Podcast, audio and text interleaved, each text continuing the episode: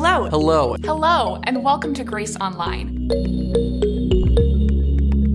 We're really excited for you to be able to receive an encouraging word from Scripture today. Because we know that God is already here and He is ready to be with you. And let's get ready to hear today's message. So, if you've uh, been with us here since Easter, following along uh, in our sermon series, uh, the name of the series is In Light of All This, Jesus' Last Words. We've been taking a close look at all of Jesus' sayings that he said uh, during the 40 days it was recorded uh, he spent on earth with the disciples after the resurrection. This past Thursday was actually Ascension Thursday. Um, which was the 40th uh, day that uh, Jesus spent with the disciples, where he was then raised uh, to be with the Father in heaven. So, the interesting thing about the passage that we're going to look at today, a post resurrection passage, comes out of the Gospel of Matthew, is someone, somewhat unique uh, for this time period, uh, in that it never actually mentions Jesus' ascension but rather ends on a note of promise and assurance from Jesus to his disciples, saying, I am with you always to the end, to the very end of the age. Matthew's account of Christ's resurrection is a rather dramatic one, where there is an earthquake, there is an angel of the Lord descending from heaven who comes to roll the stone out of the entrance of Jesus' tomb. And Matthew says, This angel of the Lord appeared like lightning this angel is glowing like lightning that is terrifying but awesome also, right? It must have been terrifying because the centurions were reportedly like dead men, according to Matthew. They were paralyzed at the sight of all this. And we can infer from the angel's first words do not be afraid to Mary Magdalene and Mary, Jesus' mother, that they were also in shock at all these events going on with the earthquake, this angel of the Lord descending and moving this boulder out of the front of Jesus' tomb. It was so awesome of a sight, remember, that the chief priests went to great lengths to try to keep this story from even getting out. In fact, they were so concerned, remember, that they put up some hush money to keep the centurion guards quiet who had witnessed it. So, this is the background to our passage today. According to Matthew, two grieving women, Mary Magdalene and Mary, the mother of Jesus, have followed Jesus all the way to the cross, to his death, and to his tomb to pay their respects. And it is in the midst of their experience of great loss that Jesus' resurrection is revealed to them. They are the privileged ones, according to Matthew, who get to take the news to the eleven that he is risen it is also these two women, according to Matthew, who are also the first to receive a face to face greeting from the Lord Himself and a reiteration of instructions by the angel of the Lord to tell the disciples where to go and where they will see Him. Should it really be any surprise, though, that the ones who follow Him relentlessly all the way to the cross, to the tomb, are the first to see Him? How could it not be the ones who remain the closest in proximity to the scene of Christ's crucifixion, his burial, and are at his tomb mourning him, that they would not be the first to see the resurrection? Well, this is how it goes according to Matthew. The ladies who followed him through it all get to be the ones who see death defeated first. They get to be the ones to see what a resurrected body looks like first. They get to be the first to worship the risen Christ and they get to go and tell the rest of the followers to go to Galilee where they will see him. And if you take notice, God is always in front of them every step of this journey. So, this is how we arrive at our passage for today. So, with that, I would like to invite you all to open up your Bibles, or you can read and follow along from the screen as I read to you from Matthew chapter 28, verses 16 through 20. Then the 11 disciples went to Galilee, to the mountain where Jesus had told them to go. When they saw him, they worshiped him, but some doubted. Then Jesus came to them and said, All authority in heaven and on earth has been given to me. Therefore, go and make disciples of all nations, baptizing them in the name of the Father and of the Son and of the Holy Spirit, and teaching them to obey everything I have commanded you. And surely I am with you always to the very end of the age. This is the word of the Lord. Thanks be to God. Our passage begins by telling us that the 11 disciples have arrived in Galilee, to the mountain where Jesus had told them they would go, and where Mary Magdalene and Jesus' mother Mary, directed by an angel, and Jesus would also tell them to go. So when resurrected Jesus shows up on the mountain in Galilee where he is anticipated, Matthew documents the response of the 11 by saying, They worshiped him, but some doubted. Though it doesn't tell us who doubted or how many doubted, but simply some doubted without giving any specificity. At first glance, it might appear peculiar that Matthew placed this statement of doubting in the midst of the disciples worshiping Jesus. But if you really think about it, is it? If you've been here uh, worshiping with us and you recently heard Pastor Chris's sermon, Benefit of the Doubt, we've been chewing on that, haven't we? So the reality is, I think if we're honest with ourselves, is that doubt is not necessarily so strange for us as we approach Christ. And take Peter, for example, when he so boldly believed he could walk on water until doubt caught up with him by surprise when he feared the winds and the storm and began to sink before crying out for God's saving hand. You see, actually, the way doubt is used in our passage here is exactly the same way it's used where Peter's doubt sinks him. It is, of course, when Peter takes his focus off the power that allows him to walk on water, Christ, and his attention shifts to his own abilities or lack thereof to walk on water, that he begins to go underwater. Though it must seem incredible to behold with their own eyes the resurrected Christ, it would have not have been so long since Jesus was just crucified. We should keep in mind that the world does not seem much different to them.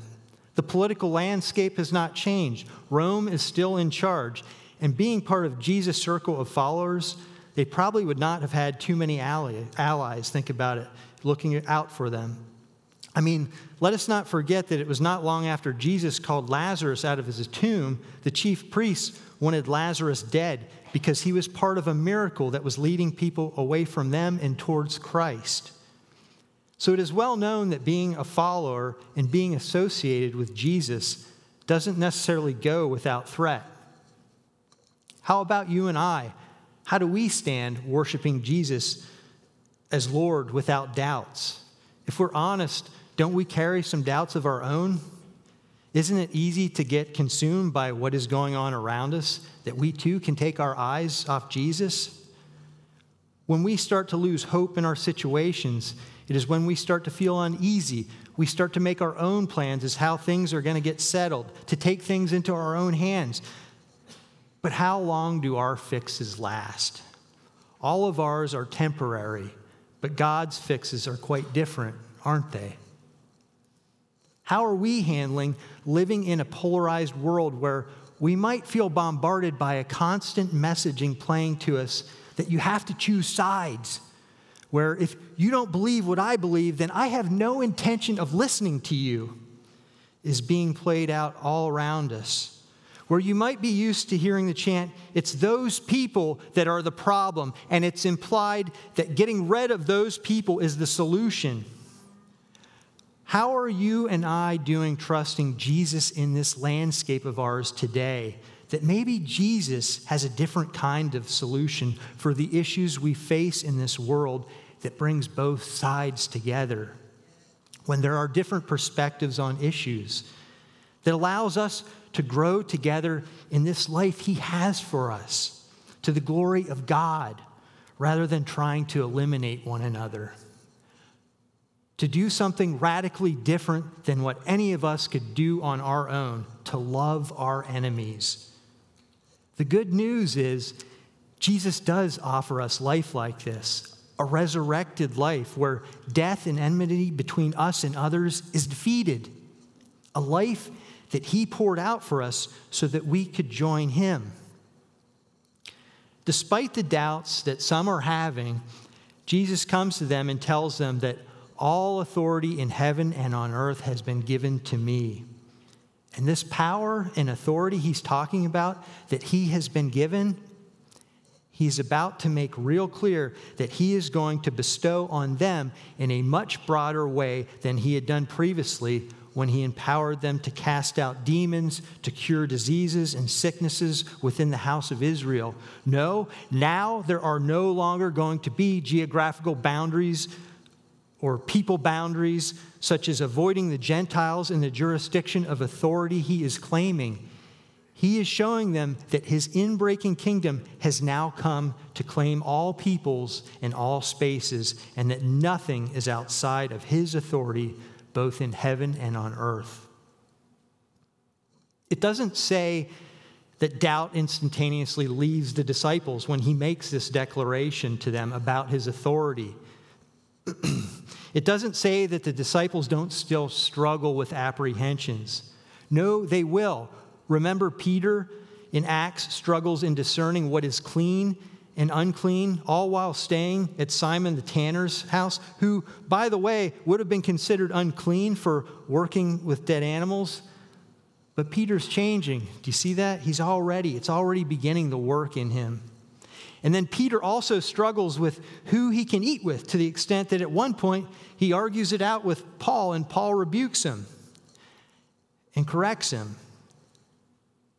But the secret to their peace in dealing with their doubts, the secret in their inability to find unity in the midst of disagreements, is not something that comes out of their own sensibilities, but rather by yielding to the power, authority, and hope of Jesus and what God reveals to them.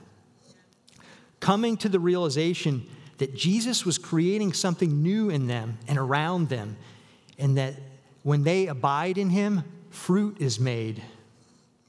God's table is opened up. New believers are ready to receive Christ and his kingdom.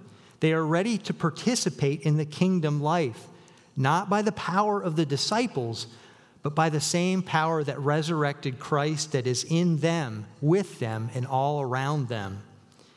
It is from the authority from this power that Jesus sends them to make more followers, just like them. Just like it all started when Jesus called them in Galilee by saying, Follow me. Now they are being sent from Galilee, being sent empowered by the Spirit to lead others into communion with God everywhere.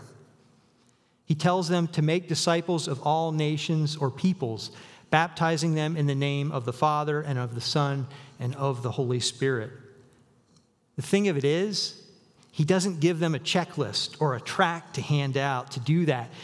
He doesn't give them a metric to measure the success as to how discipleship multiplies or how they're doing or you know you guys just aren't cutting it because you're just not you know it's it's not like that he tells them that to go out and just have people he doesn't tell them to go out and just have people say the prayer and that they'll be saved when peter goes out he shares the good news and before Peter even gets there, the Holy Spirit is there, and the Holy Spirit is poured out on the Gentiles. God puts in front of him these Gentiles to receive. And what happens after that? They are baptized, is they are transformed in a way that compels them to invite Peter to stay with them for several days. It's this kind of radical hospitality that did not previously exist between them. Uh, Peter as a Jew and them as Gentiles before they were discipled, but this is the transformation that's taking place. But this sequence of disciple making, if you take notice, is precipitated always by Peter's own ongoing transformation, where he is able to go into new territory and be with people he once would have never been associated with.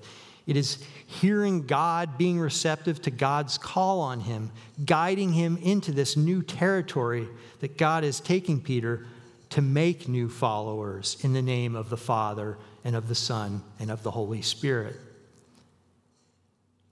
The thing is, there are no geographical boundaries in Christ's program for us because he is sending us everywhere, claiming every square inch under his authority in our neighborhoods, across town, out of state, out of the country, not just part time, but all the time. We don't know the way which the Spirit is coming from or where it is going, but we do know that God is with us and empowering us through the Holy Spirit. Jesus doesn't mention the Holy Spirit in our passage, interestingly. He just says that I am with you always until the end of the age. If you recall, there is a similar pattern in John's gospel, the way Jesus speaks about the Father being in him and he in the Father, that where he is, the Father is with him, and that the Father never leaves him in the same way. This is indeed the true nature of our God, Emmanuel, showing us the nature of himself, God who is truly with us and always with us. Before the resurrection, Jesus always indicates his authority is from the Father who sent him, who is with him, who he is abiding in. But now he is telling them that he has been given that authority. He is telling them, he is telling us. He is, abide, he, is, he is telling them, he is telling us that he is the one the divine God, the life giver, who has a mission for us. Like the Father sent Jesus, Jesus is sending us under his authority, under his power to abide in him and make more followers. You know, I once heard a sermon uh, where it was said, We don't all have to be missionaries. Um, and, and the pastor meant this in the sense of vocational missionary work the kinds like we support, like our global missionaries or our local missionary partners. And while I would agree that we're not all called to be doing vocational missionary work, we have to be very careful making statements like that without unpacking it because connecting to God's mission in the world is for all of us. Wherever we are located, no matter what our profession is, God wants to use us in that domain too as well as in our homes, in our families, and in all areas of our lives. Because making disciples is God's mission for all of his followers, not just those on specialized missions. It is living out of his spirit, serving others everywhere we go, showing people that we are not like the world. In Christ, we carry the hope for everyone's redemption, where we don't have to fight for our righteousness in the world because the battle has already been won for us. There is no us versus them in Christ. There is no canceling people for thinking differently than us in Christ. There is room for differences in Christ. There are second chances in Christ. There is forgiveness in Christ. There is shalom in Christ. And God knows we need all those things. The good news is we do have all those things Christ offers us because he promises to be with us always and invites us to live out of his resurrected life. Christ offers us his constant presence so that we can be present for those in search of his everlasting hope, so that we can be empowered to offer our lives for the sake of others like he does for us. Christ offers us life so that we can join him in his reconciling work rather than participate in culture wars. Christ offers us new life by forgiving us so that we can do the same for others, offering a taste of his redemption now. Everything that Christ offers us is out of his resurrected life, a promise that defeats death, that makes us alive so that we can share this life with him and others. Making disciples in the name of the Father and of the Son and of the Holy Spirit is building up God's church on earth out of His power. It's building a community that heals us all and makes us complete in the one who created us for this kind of life. Here's the thing though the only way you and I are going to see what Christ resurrected is doing in and around us is if we listen to his call in every area of our lives and follow him faithfully when he says, Come and see what I am doing. Don't feel bad if you're a little like Peter at times in your apprehension to go into new places that might seem a little unkosher. We're all a little like Peter in our doubts sometimes. But that doesn't mean Christ isn't working to open us up too, just like he did Peter. The fact is, Jesus is calling us everywhere we are in our homes, in our families, in our jobs, and in all of our work and activities. He is calling us and transforming us daily to be agents of His grace in a world desperate for His healing, forgiveness, and restoration that only He can provide. Amen.